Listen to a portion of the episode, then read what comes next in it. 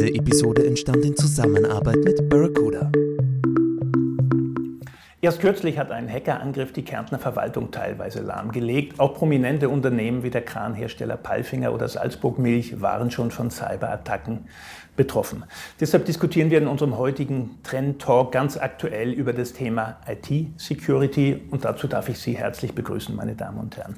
Bei mir im Studio sind dazu zwei Experten. Einerseits Klaus Gehry, Vorstandschef von Barracuda Networks in Österreich und gleichzeitig Leiter des weltweiten Kompetenzzentrums, kann man sagen, Netzwerksicherheit, also Firewall-Experte im Konzern. Firewall, Netzwerk, Perimeterabsicherung für Unternehmenskunden. Und rechts von mir Markus Huber, Gründer und Direktor Strategie und Business Development von Open Networks. Ist auch ein Unternehmen, das spezialisiert ist auf Netzwerke und IT-Security und gehört seit kurzem zum Systemhaus Bechtle. Genau. Herzlich willkommen, meine Herren. Äh, Herr Gehrig, zuerst die Frage an Sie. Ihr Unternehmen heißt Barracuda, das sind tropische Raubfische. Äh, wie passt das zu einem IT-Unternehmen, beziehungsweise wen jagen Sie? Naja, man muss vielleicht zu, sagen, der, der Barracuda heißt der Pfeilhecht auf Deutsch, ja, weil er so ausschaut wie ein großer Hecht. Und äh, der Barracuda heißt vieles. Wir heißen deswegen Barracuda, weil die Ursprünge der Firma, der amerikanischen Mutter, äh, im, im E-Mail-Security-Spam-Vermeidungsbereich waren. Und da gibt es ein wunderbares Bild, das mir irgendwann mal unter die Augen kam im Headquarter in Kalifornien äh, sind wir im Eck standen. Da sieht man diesen Barracuda, wie er im Wasser steht. Und dann sieht man einen riesen Schwarm von kleinen Fischen davor. Das ist sozusagen die Visualisierung vom Spam. Und der Barracuda äh, macht was gegen den Spam. Das ist eigentlich die Urmotivation dafür. Aber Barracuda kann vieles sein. Ähm, das heißt, da gibt es einige Deutungen davon, aber wir sind zufrieden mit dem Namen. Er hat einen guten Wiedererkennungswert. Jetzt die inhaltlich wichtigere Frage. Wie groß ist denn die Gefahr, dass ich in Österreich als Unternehmen Opfer eines, eines Cyber, einer Cyberattacke werde? Ja, relativ hoch. Wir haben vor kurzem eine Umfrage gemacht im, im äh, europäischen Raum, äh, im US-amerikanischen und die Resultate waren ungefähr gleich. Also die Wahrscheinlichkeit, betroffen zu sein, ist also deutlich über 50 Prozent. Man muss nur genügend lange warten und das wird wahrscheinlich passieren. Das heißt, hier entsprechende Vorkehrungen zu treffen und sich auf den Fall vorzubereiten, ist hoch angeraten. Mhm. Herr Huber, wie sehen Sie das? Sie beraten ja Unternehmen, äh, implementieren auch Netzwerke, entsprechende Sicherheitssysteme. Es gibt eine aktuelle KPMG-Umfrage, da sagen zwei von drei Unternehmen, sie waren schon Opfer äh, von, von, von Cyberangriffen. Ist das übertrieben oder ist das, sind das realistische Zahlen? Ich glaube, das sind sehr realistische Zahlen. Also ich hätte es jetzt vielleicht gar nicht so, so hoch eingeschätzt, dass man es unter Anführungszeichen zugibt oder dass es rauskommt, dass es eine Hackerattacke gab oder dass es kommt immer darauf an, wie stark sie war. Ist, sind Unternehmensdaten verloren gegangen? Ist, da, ist irgendein problematisches äh, System nicht mehr gegangen. Wir haben es jetzt in Kärnten gesehen, es gingen einige Themen nicht. Äh, ich glaube, dass der Prozentsatz, den der Klaus erwähnt hat, sehr gut passt und dass es sicher richtig ist, dass man sagt, die Frage ist nicht ob, sondern wann. Und was wir tun können dazu, also wir als Open Networks-Bechtle ist, äh, dass wir so gut wie möglich davor schützen, und so schnell wie möglich wieder online sein können, wenn es so ist wie in Kärnten. Ja. Zum Beispiel. Lassen Sie uns noch mal einen Schritt zurückgehen aus Ihrer Praxis. Äh, ich meine, was passiert bei solchen Angriffen oder wie läuft das ab? Wie, wie kann man sich das vorstellen? Die Einfallstore sind relativ offensichtlich. Ich meine, das ist der Mitarbeiter einerseits mit seinem äh, Mailkonto, den man erreichen kann, äh, ausspionieren kann, ausspähen kann davor, die Attacke planen, dadurch, dass Mitarbeiter auf Social Media unterwegs sind, kann man relativ gute Vorstellung kriegen, wen man hier targetieren soll bei gezielten Attacken oder es gibt auch solche, die einfach gestreut werden. Wer immer darauf reinfällt, äh, ist gut. Ja. Damit kommen auch kleinere Unternehmen ins Visier. Äh, das zweite Einfallstor sind Webanwendungen. Viel läuft im, im Internet im, als Webanwendung, die haben Schwachstellen. Da kann man reinkommen. Und die dritte Variante wäre, auch noch für sich über, das ist die gemeinste wahrscheinlich, über Trittsysteme, die man hat, die Schwachstellen haben. Und man quasi über diese Verkettung oder diese Kaskade her sozusagen Zugriff zum Netz kriegt. Zunächst das Ziel ist immer, einen Fuß in die Tür zu kriegen. Also irgendwie den Mitarbeiter, bleiben wir beim Mitarbeiter, zu, dazu zu bringen, dass er irgendwo draufklickt zum Beispiel. Äh, in weiterer Folge über den Browser äh, Dinge am, am, Endpunkt ablaufen, die ähm, Schwachstellen aushebeln oder ausnutzen. Äh, und dann einmal so prinzipiell so einen kleinen Fuß in der Tür zu haben und sich dann langsam im Netzwerk weiter vorzuarbeiten Richtung äh, Active Directory Systeme, Validierungssysteme und dann über Zeit sich äh, äh auf kritische Systeme äh, vorzupflanzen oder halt zu verbreitern und dort dann langsam eben den Schaden anzurichten und der ist meistens eine, eine Verschlüsselung von, von Daten und damit die Verunmöglichung des Zugriffs. Und das hat dann, wie wir schon gehört haben, Folgewirkungen, dass gewisse äh, nachgelagerte Systeme nicht mehr arbeiten können. Ist das das häufigste, dass ich also Daten verschlüssel und keinen Zugriff mehr habe? Oder geht es auch darum, Daten abzusaugen? Ich sage jetzt mal Bankenkontodaten, die ich dann verwende oder verkaufe. Oder ist das eher die Ausnahme? Wie sehen Sie das? Ich würde mal sagen, das ist 50-50. Oft kriegt man es gar nicht mit. Ja? Weil es heißt ja nicht, dass wenn es einen Hackerangriff gibt, dass ich ihn sofort mitkriege, dass ich ihn überhaupt mitkriege und wann startet der. Das heißt, irgendwer hat Daten abgelegt und irgendwann führt jemand irgendwas aus oder das wird zeitgesteuert ausgeführt. Das kann ja sein, dass in einem halben Jahr passiert. Was auch ein Einfallstor ist, was man im europäischen oder im österreichischen Raum sehr oft sieht, ist, äh, dass viele Firmen erst jetzt nachdenken oder immer mehr nachdenken darüber, physische Security einzuführen, ja, Zutrittssysteme. Weil was ist, ich habe eine Firewall, ich habe alle möglichen Abwehrmechanismen. Aber jeder kommt aber ins Büro, der will. Ich komme ins Büro, stecke mich an und bin da. Ja. Sie, Sie müssen, glaube ich, nur äh, in der blauen irgendwo reinlaufen. Wenn genau. die Tür offen ist, es wird sich kaum jemand fragen, was Sie da machen. Ich habe gelesen, dass die Cyberkriminalität mittlerweile mehr Gewinne bringt als der Kokainhandel. Gibt es Schätzungen über Schäden in der österreichischen Wirtschaft? Kann man das irgendwie beziffern? Ja, in der österreichischen Wirtschaft selber schwer zu beziffern. Äh, was man sagen kann, was die weltweiten äh, Schäden circa sind. Äh, die, die letzten Zahlen, die ich noch hören konnte von der Microsoft waren die damals, vor circa zwei Jahren, das war damals schon 2000 Milliarden Dollar damit äh, fast das Dreifache vom Drogenhandel und von der Prostitution. Also dramatisch eigentlich und deswegen äh, ist die, Mo die, Motivation natürlich der, der Angreifer äh, extrem hoch, weil hier Geld zu verdienen ist in ungeahntem Ausmaß. Mhm. Soll ich als Unternehmen bezahlen? Was würden Sie mir raten? Äh, ich würde Ihnen, glaube die, die reine Lehre sagt, Sie sollten natürlich nicht bezahlen, weil Sie damit den Erpresser ermutigen. Ähm, das ist die eine Seite der Medaille. Die andere ist natürlich, wenn man ökonomisch als Geschäftsverantwortlicher, als Eigentümer, Geschäftsführer hier vor nichts steht, ähm, dann ändern sich natürlich hier, dann wird man vielleicht von diesen hehren Prinzipien abrücken und dann doch zahlen. Zahlen gibt es dazu keine, die Unternehmen halten sich bedeckt, aber man kann davon ausgehen, dass viele zahlen. Das Problem ist aber mit dem Zahlen nicht vorbei. Das muss man wissen. Ähm, erstens kann der Angreifer natürlich äh, sehr wohl äh, wiederkehren, äh, wenn man nicht sauber aufräumt.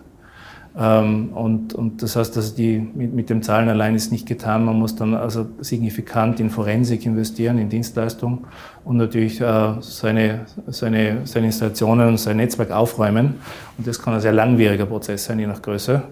Und aus dem Grund ist mein, mein Ratschlag einfach davor, in die Prävention zu investieren. Darauf wollte ich eigentlich auch hinauskommen, weil das ist ja die interessantere Frage. Wie kann ich mich jetzt eigentlich, wie kann ich mich davor schützen? Vor solchen Angriffen? Ja, wir haben sehr viele State-of-the-Art-Mechanismen von Herstellern wie einer Barracuda, die an vor solchen Angriffen schützen kann. Ja. Äh, man muss das halt nur auch gut planen, designen und, wie wir vorhin schon gehört haben, man muss halt das auch monitoren.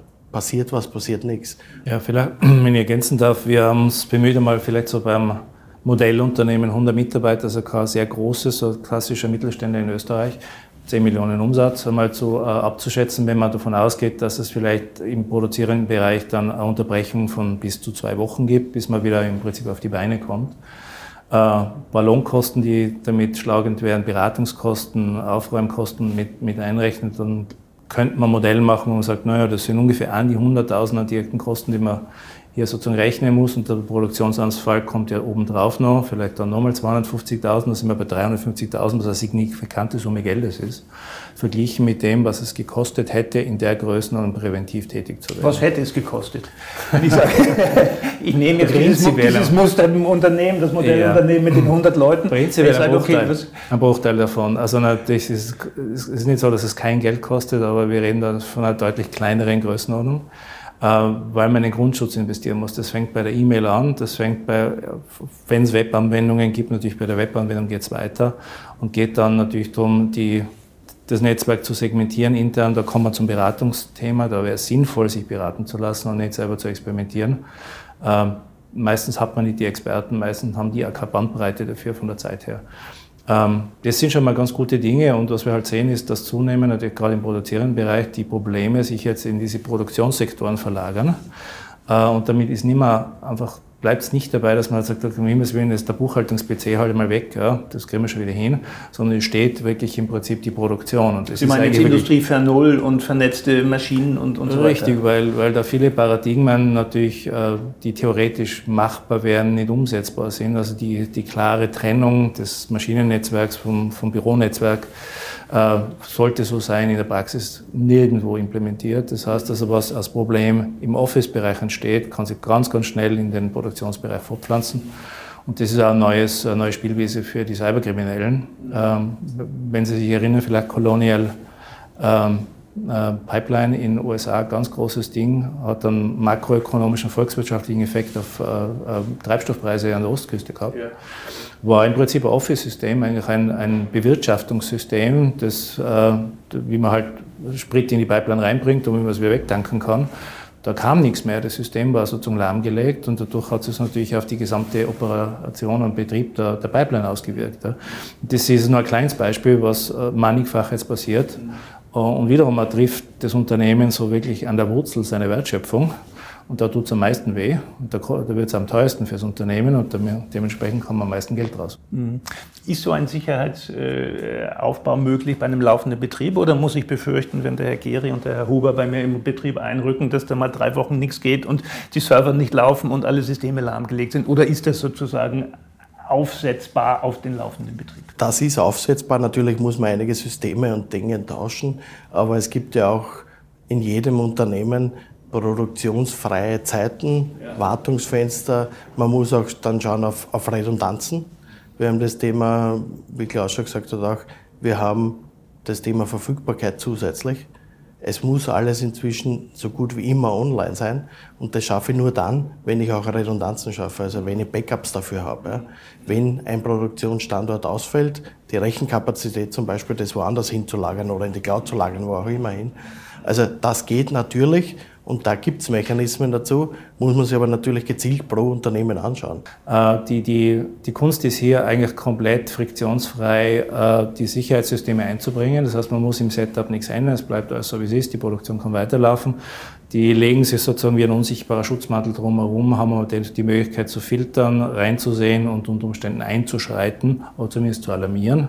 Das heißt, also, das ist gerade der Unterschied im Produktionsbereich. Die Technologie aus der Office-Welt äh, ist nötig, aber sie muss sich entsprechend verhalten, dass sie eigentlich einsetzbar ist in diesen Bereichen. Und da haben viele Hersteller, glaube ich, noch einen Aufholbedarf, dass sie diese Lernkurve noch nicht erfolgreich durchlaufen. Mhm. Allem ein gutes Wort, glaube ich, wenn ich da ganz kurz noch äh, vielleicht ergänzen darf. Backup. Das ist auch häufig bei so halb abgesicherten Unternehmen der Glaube, man hat eh irgendeine Art von Backup und was soll denn schon passieren? Ja, ähm, dann werden wir halt aus dem Backup die Systeme wiederherstellen. Ne?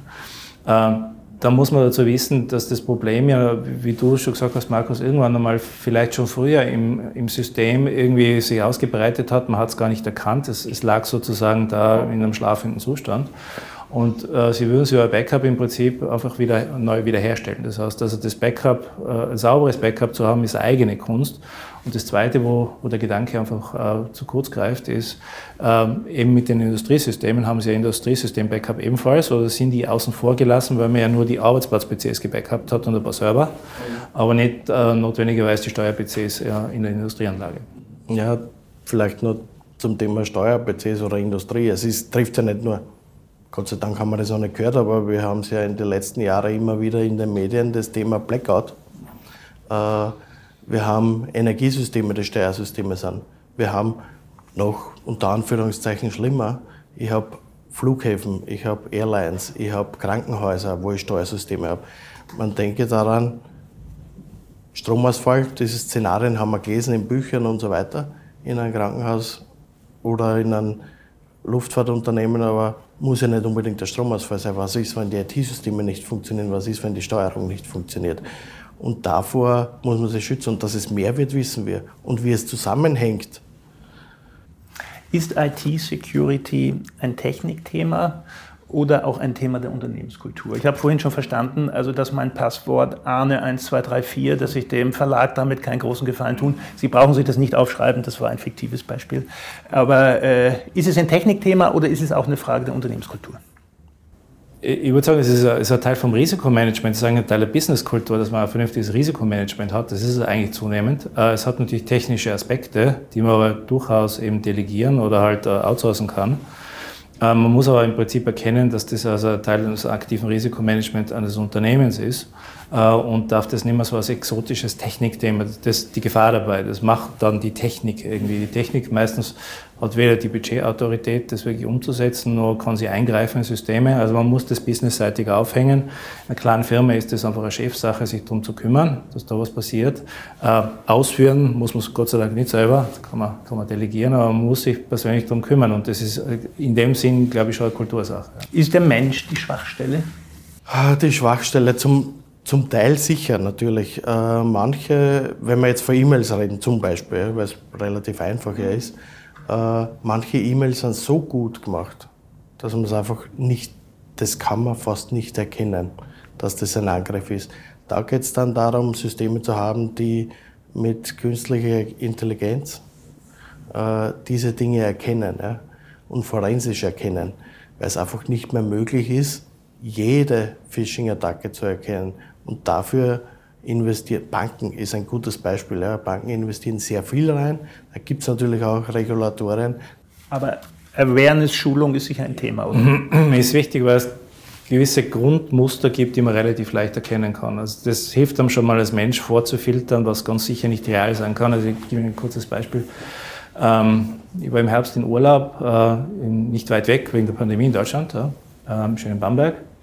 Und kriege um elf äh, beim Frühstück oder kurz vor elf kriege ich eine, eine WhatsApp von meinem äh, CEO aus USA. Sagt, ganz dringend mussten wir irgendwas tun. Sag, worum geht's denn? Haben wir zurückgeschrieben, ja. Äh, und dann kam schon genau das, das, das Schlüsselwort, ganz dringend, brauche ich sofort. Ja. Äh, und, und, sobald solche Verballhornungen zum Beispiel auftauchen, weiß man schon, da ist man in einem, in einem Kontext, in dem ich stimmen kann. Oder wenn die Unterschrift nicht passt. Also, das sind Kleinigkeiten, das ist gut gemacht, schaut gut aus und man hat so, so Möglichkeiten, kleine Abweichungen zu erkennen. Das ist einfach nicht authentisch von der Person. Darüber hinausgehend ist, wie der Markus sagt, gibt es eben ähm, Systeme, die über künstliche Intelligenz durchaus Muster erlernen. Wie schaut denn der Schriftverkehr oder E-Mail-Verkehr in der Firma aus? Und ist dann dadurch in der Lage, Abweichungen zu erkennen und den Anwender dabei mit einem Hinweis zu unterstützen, wie zum Beispiel, dass das im, im, im Subjekt getaggt wird, im Betreff, dass das also merkwürdig ist ja, und dass man aufpassen sollte. Aber generell ähm, Sachen, die, die man nicht kennt, die vom Banken angeblich kommen, die immer dringend sind und man verliert irgendwas. Also sobald diese, diese Themen auftauchen und dann irgendein Link drin ist, wo man am besten gleich draufklicken soll, um das zu beheben, auf keinen Fall. Das sind so Grundmechanismen, die man ganz schnell lernen kann. Ich glaube, die sind aber dennoch bei vielen noch nicht angekommen. Im Zuge der Pandemie gibt es jetzt ja, oder als Folge der Pandemie, doch ein bisschen die Tendenz, ich sag mal jetzt Produktion nach Europa zurückzuholen. Gibt es ähnliche Reaktionen bei Unternehmen in Bezug auf IT-Security, die sagen, naja, Cloud ist zwar irgendwie nett, aber ich habe doch lieber noch mehr Server im Keller. Gibt es so ein bisschen diese, diesen Trend? Ich glaube, es ist für ein mittelgroßes Unternehmen eigentlich nicht rentabel mehr, äh, einen großen Teil der IT selbst zu betreiben. Macht keinen Sinn wirklich. Ähm, die Sicherheit der, Cloud-Systeme ist durch die Bank wesentlich höher, als, als was man mit vernünftigen Mitteln persönlich selber erreichen kann. Also die sind alle komplett zertifiziert. Sie können sich eine beliebige Zertifizierung aussuchen. Sie werden sie bei den großen Anbietern finden. Also das ist ein, Riesen, ein Riesenvorteil. Und dann kann man sich natürlich diversifizieren. Also ich glaube, da geht die Reise hin. Äh, und die Sicherheitssysteme, die man braucht, um, um die Dateninhalte, die man dort in die Cloud reinpackt, dann abzusichern, die sind alle vorhanden. Das heißt, und sie haben nur einen großen Vorteil, dass sie vielleicht dem, dem Kapitalaufwand, wenn sie jetzt als Unternehmen jetzt nicht gern investieren in Infrastruktur, da können sie dem aus dem Weg gehen, weil das Ganze eben vom Kostenmodell in laufende Kosten eigentlich reingeht. Sie können es mieten äh, was für viele natürlich viel einfacher ist, gerade im Handel zum Beispiel, wo man eher ungern große Investitionen vorab macht. Der produzierende Sektor sieht es wieder anders. Aber ich denke, das ist da, wo tendenziell der Markt zukünftig hingeht. Wie macht Barracuda das selber als Sicherheitsunternehmen? Alles in die Cloud, alles im Keller oder irgendwie dazwischen? Ähm, wir, wir, sind natürlich Cloud gestützt äh, mit mehreren Anbietern. Wir haben das sehr wohl diversifiziert, aber sind gerade selber in einem Prozess drin. Viele Daten, die nur auf einem File-Server zum Beispiel in Österreich lagerten, der jetzt äh, seine, seine sozusagen, wo die Wartungsverträge auslaufen, natürlich jetzt in die Microsoft Cloud zu gehen und fast alles da reinzugeben, bis auf ganz, ganz wenige Dinge, die ja im Software-Source-Code-Bereich sind, wo wir, wo wir das eher näher dran haben wollen wegen Zugriffsmöglichkeiten. Aber sonst, also nicht zu vergessen, dass die Daten, die man in der Cloud liegen hat, für die ist man selbst verantwortlich.